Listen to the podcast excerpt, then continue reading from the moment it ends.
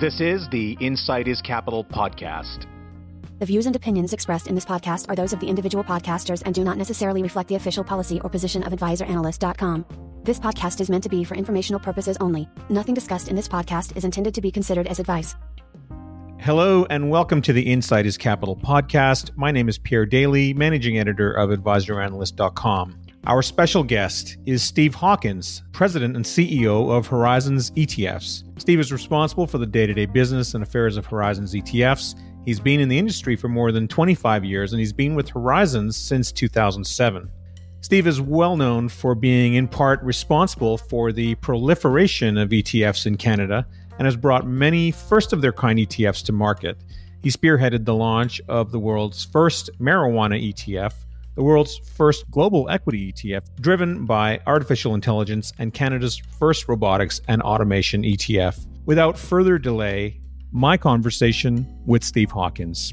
Steve, welcome to the show. Pierre, I just want to say uh, thank you very much for Advisor Analyst and having us, having me on and, and, and thinking of Horizons ETFs. It's really a pleasure to get a chance to talk to you smack in the middle of summer. We're also still sort of in the uh, later bit of the COVID pandemic shutdown and all that's been going on since late February. You're really among those that are at the center of the business, and it's great to get your perspectives. We've had a number of conversations with Mark Noble, with Brooke Thackray, who looks after the Horizon Seasonal Rotation ETF recently. Yep. And coming up, we have another conversation with Hans Albrecht and Nicholas Piquard. From your place as CEO of Horizons ETFs, with all of the feedback you're getting, what are your thoughts about the market right now? From my perspective, 10,000 foot level, I'm also in a unique position because I'm chairman of the Canadian ETF Association right now as well. That's right. So I see a lot of what's going on generally in the marketplace. Horizons ETFs itself is very proud to be an ETF only shop and not be in the mutual fund space and not have to worry about the concerns that the mutual fund asset manager producers are having these days and, and trying now to break into the ETF marketplace. We were the third ETF provider in Canada initially. Then the second one actually sold their company. So we became sort of like the second ETF provider, and we're the fourth largest ETF provider behind the BlackRocks, the Vanguards, and, and in Canada, the unique one is BMO. It's, it is a unique vantage point having been here for uh, 12 plus years in the Canadian ETF marketplace. And even though Canadian ETFs were the first ETFs in the world. Nobody really thinks about Canada that way, and and most of the the majority of the ETF providers of the 37 ETF providers were all created in the last three years. So there isn't a lot of people that were that have been around in the ETF space for a long time. I've had the pleasure of sort of being in the uh, Horizons fold uh, since inception, and um, happy to be where we are today as the fourth largest ETF provider in Canada. Th- these are very unprecedented and unusual times. Even having worked in this industry through the, the crash of 97 and, and, and uh, things like that from my personal history, the reasoning and the rationale behind what is going on right now is so very different than anything we've ever seen in the past. The negative oil prices we saw in April for the first time in, in history. It's just a very, very unusual space Canadian investors, generally speaking, I, I think have been good investors on a relative basis to the rest of the world. I don't know what is continuing to drive these US equity marketplaces higher still from where they are now with all of the bad news that is still coming out and continuing to coming out. And is there going to be a second phase and is there going to be a third phase of what's going on right. uh, with this pandemic and and how will that affect the marketplaces will there ever be an airline industry again. Like, who knows? Myself, I traveled almost uh, two out of every three days last year in, in 2019. And outside of just traveling to a few cities in Canada like Montreal, Calgary, Vancouver, Edmonton, I don't expect there to be any travel in my uh, future. You know, I'll be dealing with Canadian clients. There won't be international conferences anymore the world as we know it has changed um, or has had to change uh, right now and will continue to have to adapt um, to this sort of uh, new way of doing business on a, on a global scale. For us, product launches have generally slowed down. We had to really step back for us. We were impacted last year by Canada revenue, which took aim at uh, certain ETFs and things like that, which most affected us. We had to really sort of reorganize our entire Horizons ETF suite, the way that we do business. And I think that was very positive for us, and, and it's going to be very positive for us on a going forward basis, even though we had great momentum up until that point in time. We continue to innovate, we continue to evolve here at Horizons ETFs. I think new technologies and things like that in this marketplace are so very important. And, and to your point about like what's going on overall canadian investors are still big fixed income investors. We don't invest enough outside of canada that we should be though most canadian the majority of canadian equity flows canadian etf equity flows this year have been outside of canada primarily the us but some some EAFE some uh, emerging markets to that extent. But Canadian investors have really had to change the way they do business. We have so many people sitting at home these days, Absolutely, sitting on their computers, and they're like, "Oh, well, I can be an investment. Adv- I can be my own investment advisor now, right?" So they're taking yeah. their people are trying to take control of their own investment future, and I'm not sh- necessarily sure that they're doing a very good job, but but an ETF is the right tool from our perspective to help them to empower them to take action with respect to their own investment portfolio. I have some with a robo advisor, I have some with a registered advisor, I have some that I manage myself, but I, I, I sort of use all of the different avenues that, that are available to me, even as a professional investment manager myself. I don't have time to manage all of those things, and, and I don't get to, I don't have the luxury of of working from home these days per se, uh, though I sure could. But I actually like coming into the office. I it's a, it's a four minute walk for me, so or a, a two minute scooter rides. But walking around the streets of Toronto here and and there's nobody here. It is so surreal. It is so very different. And I know it's this way everywhere else in every other major city, right? So you yourself, you have your bookshelf behind you, and uh, yeah. uh, you would see me with my my my office furniture behind me still, but. Uh. But I'm wearing a T-shirt and sandals, so it's a it's a very different work atmosphere, right? We're not meeting clients face to face anymore. Everything is being t- conducted by phone call and video call. So it is a very different world out there. I really don't know when things will change from the way they are right now. People keep saying, oh, it's going to be August 1st, it's going to be August 15th, it's going to be September 1st. Until there is like a 100% proven vaccine, this world is not going to change anytime soon. Absolutely. I think there's some folks who think that this is the second phase, but it's really still only the first phase. And this resurgence of cases in the US really you would think that it would cast a pall on the market. It would it would raise the uncertainty level. But by by all appearances it certainly hasn't. And when you when you look at where stocks are going not all stocks but certain groupings of stocks that are the stay at home stocks as they call them what are your thoughts on the market in terms of, of why it's behaving the way it is? I think some of the conversation that was happening, some of the talk was that because there's no sports and therefore there's no sports gambling, the sports books are closed. And, and so all of these folks that spent time betting on sports, uh, there's no more sports, so there's no more betting. So they've shifted to day trading is the is certainly one of the things that's been talked about quite a bit and that that may be part of what's driving this FOMO uh, fear of missing out market that's going higher and higher, even though there's so much uncertainty. yeah, there was a lot of money sitting on the sidelines last year as well, right? And, and one of the topics that I know that we're going to talk about today is is sort of uh, cash savings ETFs, and and there was so much money that went into these types of products last year there continues to be a lot of money that are going into these products. But your point is absolutely correct from the perspective of people don't know what to do with themselves. And and there are one of the highest selling ETF categories this year that which has never been there before is our commodity trading ETFs and leveraged inverse leverage ETFs, right?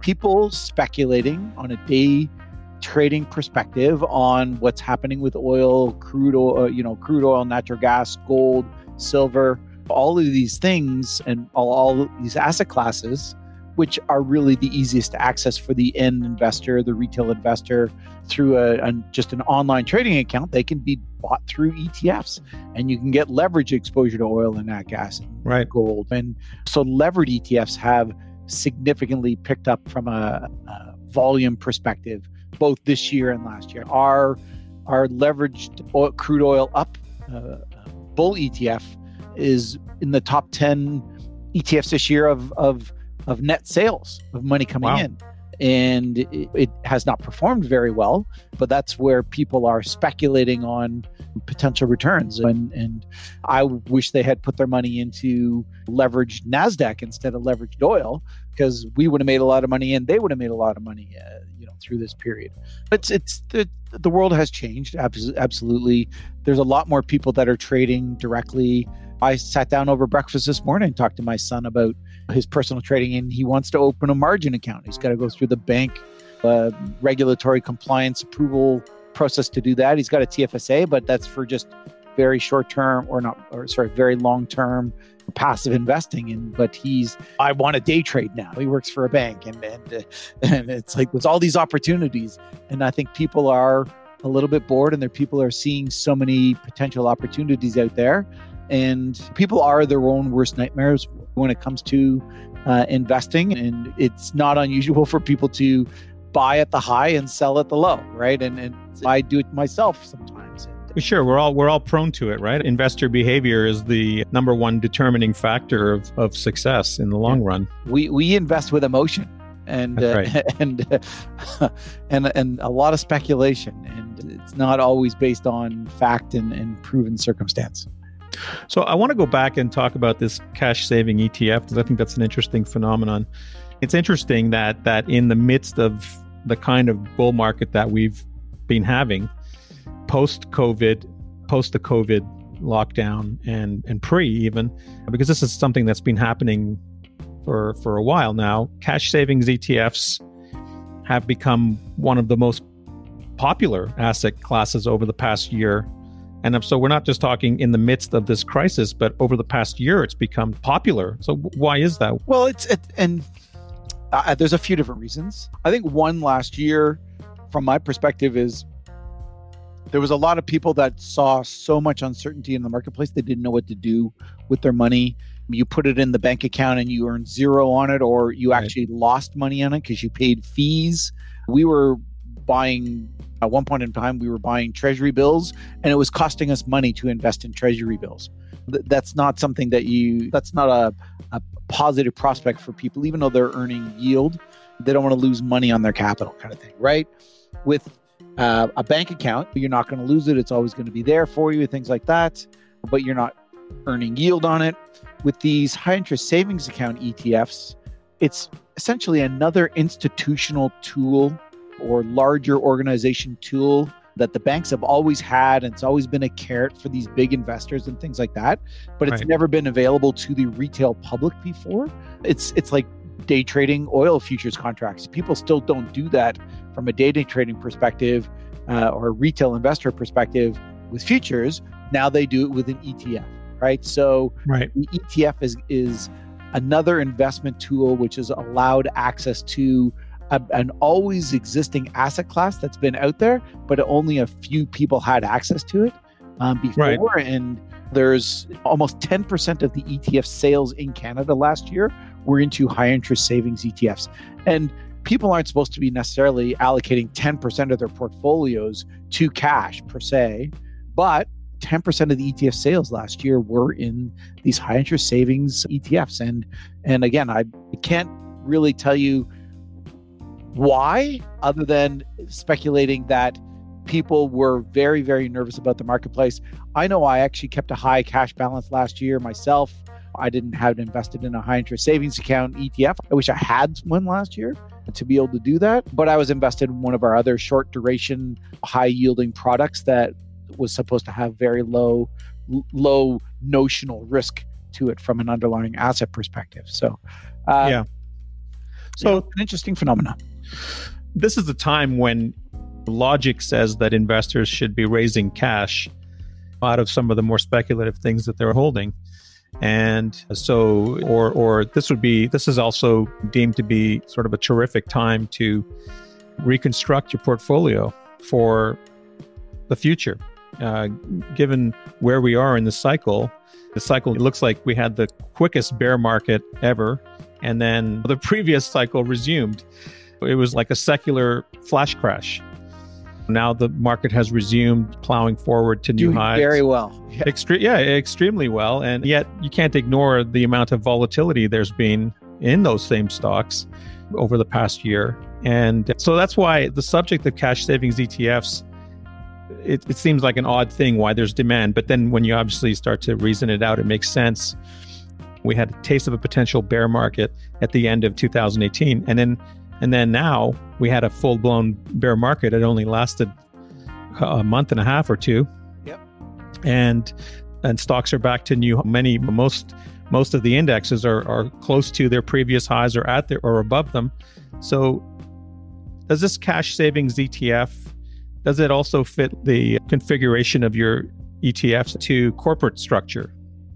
When you move within a corporate structure from say equities into the cash savings ETFs are they part of the corporate structure as well So they are part of the corporate structure, but one of the the things that the CRA rightly did several years ago is they basically stopped the ability of a, of a shareholder um, in the corporation to move within different classes or series of the corporation. So if you were in the equity shares of a mutual fund corporation, you couldn't tax free switch into the fixed income shares of that corporation or the high yield shares of that corporation or the preferred Okay. shares of that corporation or the cash preferred or, or the cash share. So it is still a capital event for you to go in and out of different ETFs and different asset classes inside the corporation still.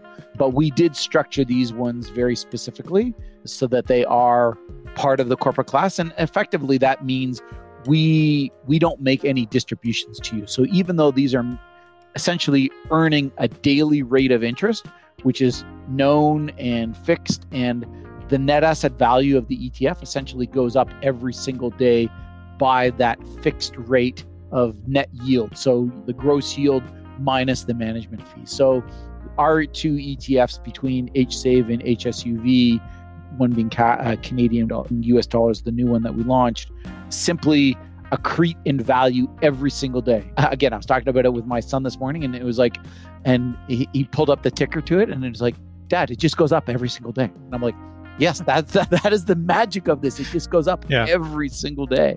But back to your question about uh, the other things that could be the rationale behind this is, again, an investment advisors for a while now, and again started last year, did need to have cash in, in clients' portfolios, did need to raise cash as part of their their model portfolios and things like that. And and they don't like having cash sitting in the client's portfolio right because they don't earn fees on that cash sitting in the client's portfolio. So you could have uh, a $10 million client account. And if he's sitting, if you're at 10 million or, uh, you know, 10% cash in your, in your model, you got a million dollars of cash there, you're not, no longer earning your 100 basis point management fee as the investment advisor in, in a full service brokerage account on that cash. They don't, they're not allowed to charge.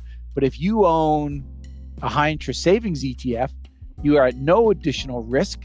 You own cash still, Right. um, and you own an ETF on which the client is earning a yield on, and substantiates them being able to charge their fee on the underlying asset in their portfolio. So, and it's and again, it's a very very simple liquid tool. It trades all of them trade a penny wide every single day. They're extremely efficient to get in and out of, and it gives you the opportunity to have your client's portfolio fully invested but it doesn't look like it's sitting in cash anymore. So that's just another positive benefit of of these ETFs themselves as well. But there's Yeah. there's almost six billion dollars in Canada invested in these in the four different high interest savings account ETFs with retail investors, and that's I it's one of the fastest growing ETF asset classes, and I don't think all the banks are going to issue these products because they have their own internal sort of cash management tools that they let Right. their advisors using it that they sell. They want clients to put their money in the bank accounts because they earn they don't have to pay any interest on them and they get to use that funding to be able to make mortgages and, and it gives them the ability to earn make more money on your cash deposits that you have on with the banks rather than having to pay high interest savings uh, yields to an ETF owner. The distinction that you mentioned was that the cash savings ETFs don't pay distributions, they accrue. Yeah. Well, that's just ours. Yeah. The other ones actually make monthly distributions of the of okay. that income because they're not set up inside their corporations. We have a unique ability inside our corporations to defer taxable distributions. And it's Excellent. It, it's simply uh, a benefit of having the the 40 different ETFs that we have inside our corporate class. We generate a significant amount of income losses inside the ETF which offsets income gains. So the CRA, in theory, is not getting their pound of flesh anymore from our uh, total return ETFs because we're both generating income losses and income gains and we're offsetting them, which is a, a great tax advantage for investors in, again, like our our best selling ETF this year and the number one selling ETF in Canada this year is our Canadian aggregate bond ETF, which is a, a riskier version of a high interest savings account because right. it's invested in government bonds and provincial bonds and municipal bonds and, and corporate bonds. But it, it earns a nice yield on the underlying assets, but it actually doesn't pay it out in a distribution.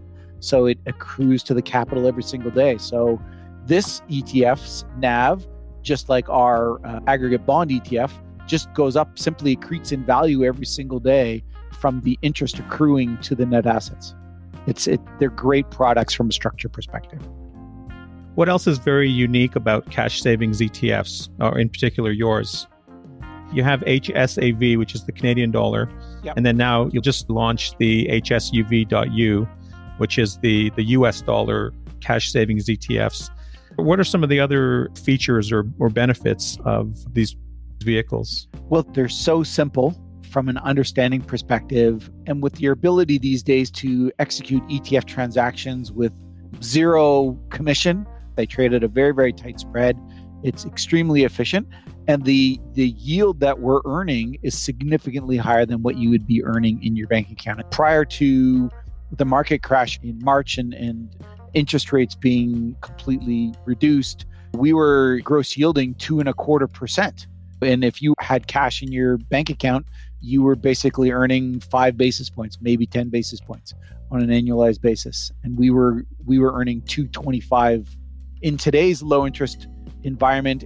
It's not as beneficial, but that's one of the reasons why we actually reduced the management fee as well. Because when we launched our product HSAV, we launched it with a management fee that was conducive of uh, that time's interest rate environment with now the reduced interest rates out there, and we actually don't know when that interest rate, over the Bank of Canada overnight rate or anything like that's going to go up again. Uh, we're going to continue to keep our management fee there low. HSUV was the US dollar version, and it was really brought about because we had so many clients that were coming into our Canadian dollar version, and we, we raised almost 400 million in AUM there this year basically said, "Oh, I wish you could have this for U.S. dollars. Like nobody else has this for U.S. dollars." And there is there is another U.S. dollar uh, ETF out there, but again, it's different from ours because it does make monthly distributions, whereas our ETFs do not make monthly distributions of that income capital. So, in in your taxable investment account or your margin account, and you're just sitting and, and you don't know what to do with your cash right now, and and even for bigger family offices and things like that, they can have it swept by the, their bank or their custodian into their overnight deposits. And they're going to earn a few basis points here and there, but the banks are really taking the lion's share of what they earn off of that. And they're not paying it to you as the investor, they're keeping right. it for themselves. That's what banks do. They, they, banks do a great job of managing their margin and their profitability, right? Here, we're just trying to give some of that back uh, to the end investor who wants to sit on the sidelines for a little bit of time. And I think with with one of my investment accounts, I had a pretty sizable cash position for a few months going into March, and then I invested all of it very very quickly. Yeah. I don't know if I invested it very well, but I did invest it very quickly, and I've made all of the money that I lost in all of my long term passive investments has, like you said, bounced back. Like if you own the Nasdaq 100, you're up year to date now. S&P 500 is getting close. TSX 60 is getting close. But all of these th- these this type of market volatility brings so many different opportunities for so many different type of people. But to your point about when you see huge uh, a market downturn like this, you would think that all the cash sitting on the sideline is coming is going to flood into the marketplace very very quickly and Right. then boost up all these stocks. But you know, I'm going to say that for a lot of people, that is exactly what happened. But there's a lot of people on the other side who are panicking and are just going to sell everything and sit and wait until the market bounces back completely. So they're happy that they lost 30% and only 30%. They're happy to be in cash right now. And they want to see, and they want to make sure that COVID has uh, a resolution before they invest back into this marketplace, right? So many people are investing right now into this marketplace, completely speculating on what they think the market is going to do six months from now or 12 months from now, right? There are your traditional bricks and mortar companies like Visa and Microsoft and things like that, which aren't really going anywhere. They're going to continue to do things. But what has McDonald's done? McDonald's is in the Dow 30 and it's in the S&P 500 and, and McDonald's isn't doing the same business that they were doing anymore. Visa's still doing really well as a, as a low vol traditional. It adapted very well to the online world as opposed to the bricks and mortar world. Like Visa's sales, I think on a worldwide basis have not gone down because of the pandemic, right? Yeah. Um, even though bricks and mortar stores are not selling the same way, people are online shopping now. And now you see the Amazons and you see the online world versus the bricks and mortar world. And to your your work from home scenario earlier, one of the best ETF ideas that I saw launched in the U.S. earlier this year, and it was before the pandemic, was a was a long online short bricks and mortar ETF, and it was the Wow. best performing ETF year to date in the U.S. ahead of any of the leverage commodity ETFs, whatever. I must Yeah. have missed that one. That's a pretty interesting pair trade. it, it is, is a great pair Yeah. trade, and uh, Yeah. and I, I wish I could. I wish I had. We launched the world's first marijuana ETF, but we did not launch the world's first uh, long online short bricks and mortar, which was a fantastic idea right before a pandemic. Well, especially since you're getting you're getting double the return. Yeah. Um, wow. So you said earlier that that advisors were, were asking why don't you guys have a U.S. version? In terms of overall sentiment, what are you hearing from advisors at this point? Like, what's the temperature? There's a lot of people concerned about the Canadian dollar still, and and there's been a lot of volatility in FX on a year-to-date basis. And we used to have a, a long Canadian dollar ETF, and as soon as the two thirds of the way through this market meltdown, the U.S. dollar had spiked. People gravitate to U.S. dollars very very quickly as a safe haven, similar to gold. In here, people were putting money into cash, but people wanted to buy U.S. dollars, and we have a, a U.S. dollar ETF, and people were going long U.S. dollars. We saw a fair bit of money going into long U.S. dollars, but then U.S. dollars got to a point where it was overbought on- on a global scale, and then people were like, "Oh, I wish you had a long Canadian dollar ETF," and it's like, well, we did up until two weeks ago, but we didn't predict what was going to happen here with this marketplace, and there just wasn't the demand over the past few years to buy Canadian dollars. But I think there will always continue to be a significant portion of Canadian investors who own US dollars need US dollars for their daily activities, for travel, from a business Right. perspective. And so having creating a US dollar version here, this high interest savings account ETF, we really felt was an important step and, and to bring this type of product to marketplace for the retail advisor themselves who are positioning their clients' portfolios in, in long US dollars. And I think we're seeing a trend more and more these days of investment advisors not FX hedging or using FX as also an asset allocation tool themselves. So they're they're long 50% of the portfolio in Canadian dollar denominated assets and long Right. 50% of the portfolio in US dollar denominated a- assets. And, and that could be in, including exposure to EAFE and uh, emerging markets or other international fixed income instruments. But they're managing those assets in US dollars and, and they're actively managing that US dollar portion. And sometimes they'll hedge it back to CAD and sometimes they won't. And, and when they don't, they're sitting in US dollars. They don't want to incur an FX transaction because the banks, again, even for their own investment advisors, really take a big chunk out of the profits that they can make on FX by doing a, actually a switch between CAD and US dollars. So if they own US dollars, they want to hold US dollars, they want to leave it in US dollars. Um, they might hedge it, but they will not switch it back to CAD because the transaction itself, the FX transaction is Yeah, too costly exactly. to their clients. So holding it in US dollars, we're just giving them a new tool now where they can actually earn interest and not pay taxes on that interest. People love bank deposits because when they used to love Canada savings bonds and things like that Mhm. because they were extremely secure. And uh, I think the high interest savings account ETFs are the next Canada savings bond. And as soon as they become more and more aware of, or Canadian investors become more aware of these types of products out there, and they don't have to do anything, and the, how secure they are, and and we're going to see uh, a new wave of uh, investor, especially in as you get into the, the the more elderly investor who wants lower risk, who wants more fixed income in their portfolio, and they don't want fixed income risk either, right? So they don't want yield rates, they don't want uh, duration and interest rate risk, so they they're going to be looking to something simply that they can invest in. And Canada savings bonds are no longer an easy way to invest. Uh, they're a difficult No. way to invest. And ETF is still, from my perspective, the most efficient way for any investor now to to buy uh, or uh, get access to an asset class. as you said, there's there's low bid ask friction, and then also you're eliminating the need for any uh, foreign exchange friction as well in terms of cost. Yeah, we have an ETF uh, DLR, and, and, and I know we're focused on other things, but our DLR uh, is also is cross listed Mm-hmm. on the TSX in in trades in CAD and US dollars.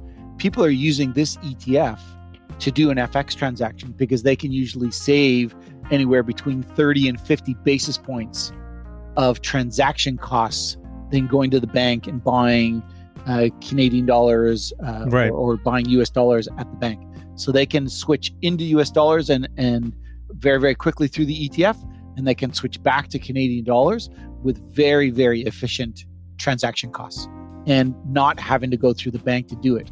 And we see bank investment advisors using this type of tool the most because doing the transaction through their own bank, they're paying Very very expensive. it's a very very expensive process. So people have asked us if we're going to do that with our savings uh, high interest savings account etfs and it, it's very unlikely we won't because i don't want to complicate the story with these. Yeah. the very very simple story but you're you're basically you're giving us your cash as part of your investment into the etf we're putting it on deposit with the bank. We're earning a higher rate of interest than you could possibly ever earn yourself and we're giving it to you in a very cost efficient and tax efficient manner.